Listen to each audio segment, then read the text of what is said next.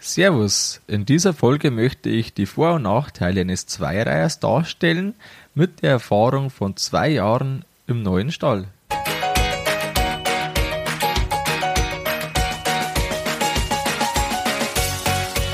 Herzlich willkommen beim Kuhstall Bau und Umbau Podcast.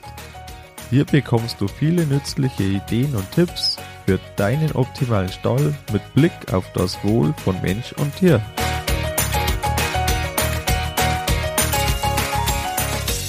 Schön, dass du da bist. Ich bin Gusti Spötzl und ich unterstütze Milchkuhhalter, die richtigen Entscheidungen für ihren Stallbau oder Umbau zu treffen und eine für sich optimale Lösung zu finden, ohne jemals schon einen Stall geplant und gebaut haben zu müssen. Hallo in der heutigen Folge. Heute möchte ich mit dir die Vor- und Nachteile eines zweireihigen Liegeboxenlaufstalls durchgehen. Zuvor muss ich mich noch kurz entschuldigen. Die Folge sollte eigentlich am Sonntag rausgehen, jetzt ist schon Mittwoch. Äh, wir haben ja momentan den Hausbau, da sind wir ganz stark dabei. Das Dach ist jetzt mittlerweile dicht, der Rohbau äh, oder das Haus zurück zum Rohbau ist jetzt äh, fast fertig. Ähm, das fordert ganz schön stark, dass da alles so läuft, wie es passt. Das kann jetzt auch passieren, dass die nächste Zeit vielleicht mal was nicht ganz pünktlich rausgeht. Ich versuche, dass ich alles so äh, zeitig erledige, dass es funktioniert, aber ich kann es leider nicht versprechen. Aber jetzt schauen wir uns auf jeden Fall die Vor- und Nachteile vom Zweireiher an. Erst die Nachteile und dann gehen wir auf die Vorteile. Ich werde oft gefragt, wie zufrieden bist du im neuen Stall? Und ich darf zum Glück sagen, sehr. Ein Grund dafür, das ist, dass das auch ähm, ein Zweireiher ist. Und ja, jetzt sind wir zwei Jahre im Stall. Das ist quasi der zweite Geburtstag, so grob gesagt. Und ähm, ja, von dem her haben wir jetzt einfach schon mal gut Erfahrungswerte sammeln dürfen. Und ähm, Anfang möchte ich jetzt mit dir noch einen Schritt zurückgehen, nämlich in den alten Stall.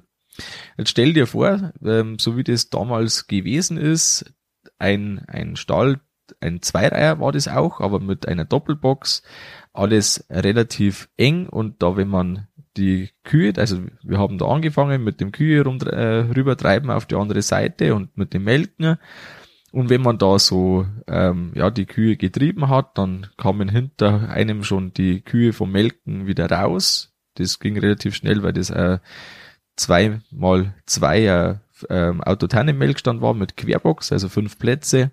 Und dann hat man die Kühe da so rübergetrieben. Das war alles relativ eng und ähm, ja, einfach äh, für damalige Verhältnisse äh, schon zu wenig und für heutige im Endeffekt das gleiche.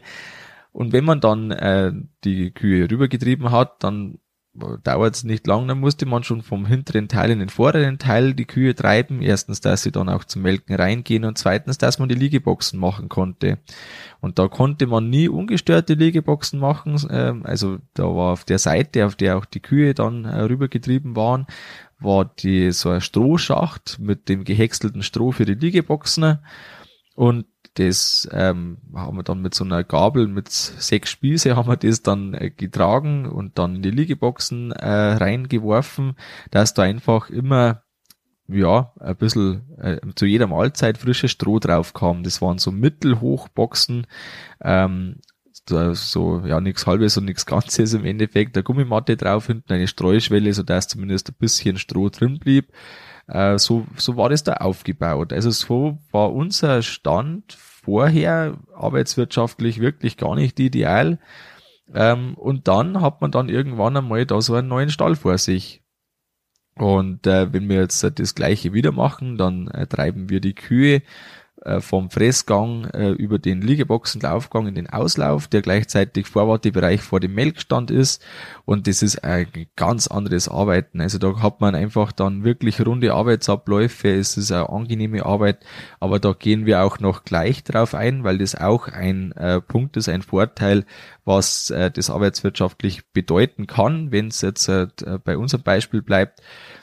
Aber äh, mit dem, was ich hier einfach sagen wollte. Erstens, Zweireiher ist nicht gleich Zweireiher. Und zweitens, zweitens, wenn man einfach ähm, von einer Situation kommt, wie sie ist, äh, da kann man erstmal nichts machen, so aktuell, ähm, aber auf längere Sicht meistens schon, ähm, dass man sich das auch gut überlegt und vor allem, wenn man neu baut, dass man dann einfach die Weichen richtig stellt.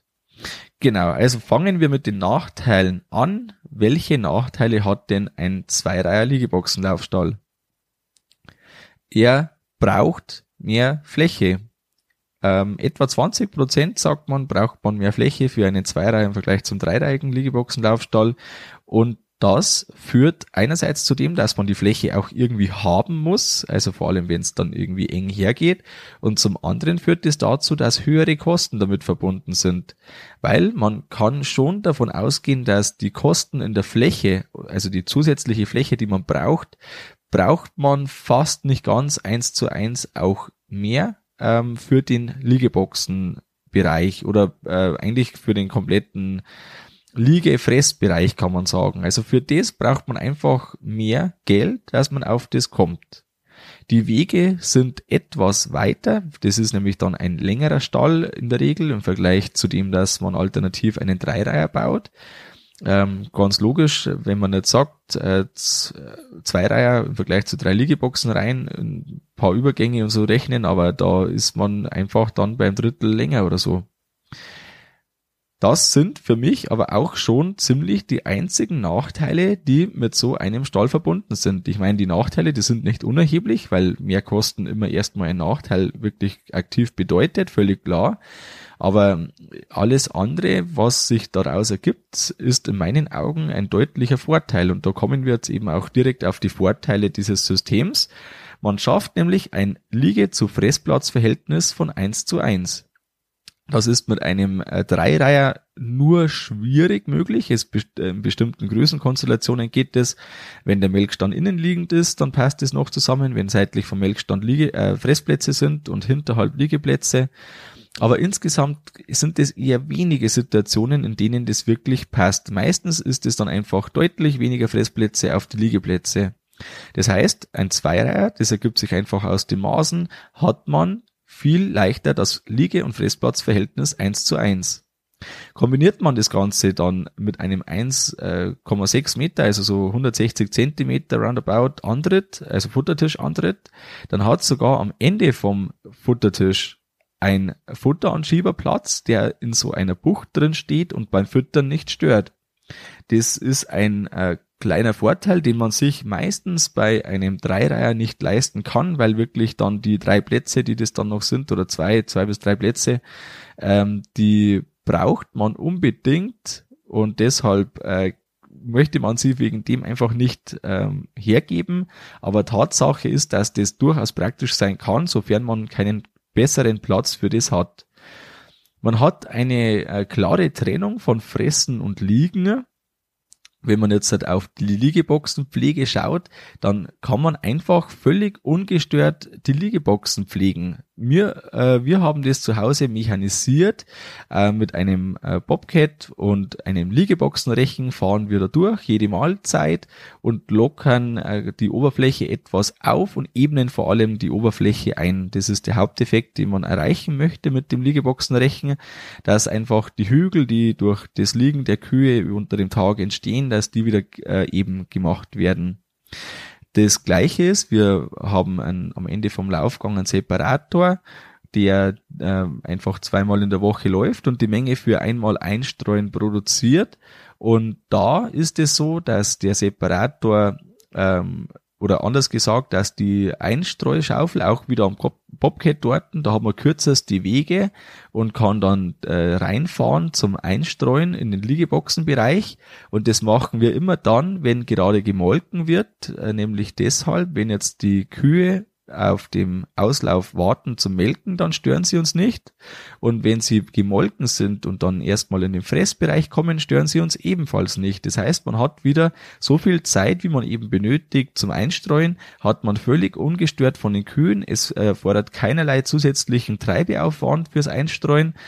Und von dem her ist es ein weiterer Vorteil, der mit dem Zweireiher besonders gut geht. Natürlich wird es auch mit einem Dreireiher gehen. Man könnte ja dann von dem Gang, von dem Liegeboxenlaufgang äh, mit der Einstreuschaufel das äh, so weit werfen, dass das auch in die dritte Liegeboxenreihe komm, äh, kommt. Also das wird gehen, ganz klar. Aber die Liegeboxenpflege mechanisiert, da wird's dann schon schwierig, weil da sich zeitlich das meistens nicht ganz so äh, rund äh, ausgeht. Dann ähm, kommt der Punkt dazu, dass das äh, Stallsystem weniger Stress für die Kuh bedeutet. Warum?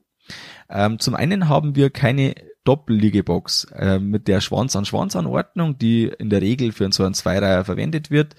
Da hat man dann eben die Kühe äh, Schwanz an Schwanz und die schauen voneinander weg und die einen schauen nach draußen, die anderen schauen zum Liegebox, äh, zum Futtertisch. Die Kühe haben also keinen Kontakt, so wie es bei einer Doppelbox üblich ist, mit der äh, mit Kopf an Kopf, Somit atmet auch die eine Kuh nicht die Atemluft der anderen Kuh ein. Vor allem in älteren Stellen, in der die Liegeboxenmaße noch kleiner sind, ist das ein Thema. Ähm, das ist wie wenn jetzt du äh, mit jemandem sprichst, äh, vielleicht mit, mit deiner Frau, mit deinem Mann oder äh, wem auch immer, mit denen du sehr nahe stehst und du atmest das direkt ein, was der andere ausatmet. Das ist einfach unangenehm, weil das eine verbrauchte Luft ist und unser, unser feines, äh, feiner Geschmacksnerv, der merkt sofort, ah, ein bisschen mehr Abstand wäre schon besser. Ähm, so geht's der Kuh im Endeffekt dann auch natürlich. Sie kann ein bisschen links, sie kann ein bisschen rechts.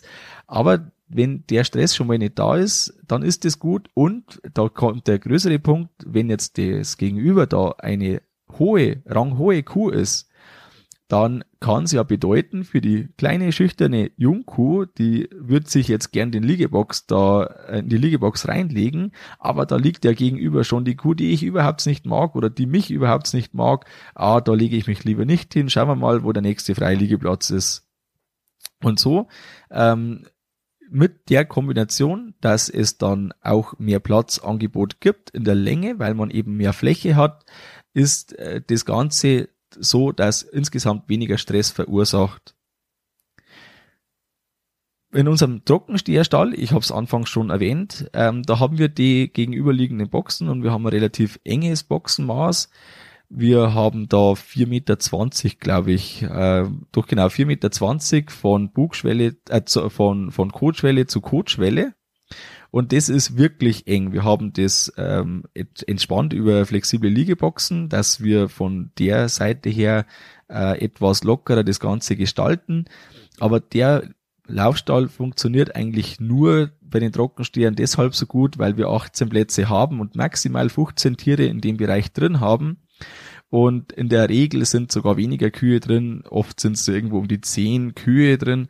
Ähm, man merkt teilweise, dass die Kühe hauptsächlich auf einer Seite liegen und es ist selten so, dass direkt Boxen gegenüber besetzt sind. Oft ist es dann so ein Wechsel. Ähm, besetzt, nicht besetzt und auf der anderen Seite genau anders. Ähm, wie, genau wegen dem, dass die Kühe nicht direkt Kopf an Kopf sind. Natürlich ist es durch das enge Maß nochmal äh, verschärft, das ganze Thema, aber trotzdem müsste das einfach nicht sein, wenn das Schwanz an Schwanz wäre. Ähm, abgesehen davon, wenn dann wieder eine hohe Mauer kommt, ist wieder nicht so gut. Also ähm, auf jeden Fall nachdenken, wenn man neu baut, dann ist das sowieso kein Thema, dass man auf zu enge Maße geht. Aber hier eben aufgrund der guten Arbeitswirtschaft und aufgrund des äh, geringeren Stress für die Kuh geht der Trend ganz klar ähm, zum Zweireiher, vor allem für die Kühe nach der Kalbung weil diese Kühe speziell einfach noch stressempfindlicher sind als an, alle anderen Kühe.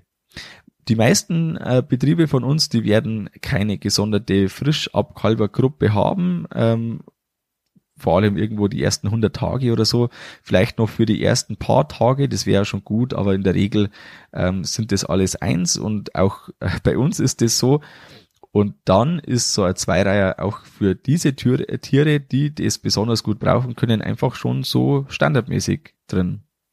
Kommen wir zum Fazit der heutigen Folge. Der größte Nachteil vom Zweireiher sind die höheren Kosten. Ein Zweireiher kann arbeitswirtschaftliche Vorteile bringen, kann, nicht muss, je nachdem.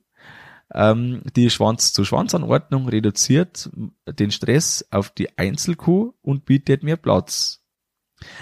Überleg dir bitte, für wen diese Folge interessant sein kann. Vielleicht äh, bin mir sogar fast sicher, du kennst irgendjemanden, der gerade einen neuen Stall plant und du tust mir wirklich einen großen Gefallen, wenn du mit ihm die Folge teilst. Somit äh, hilfst du ihm, neue Anreize und Denkanstöße zu bekommen und mir hilfst du, dass der Podcast noch bekannter wird.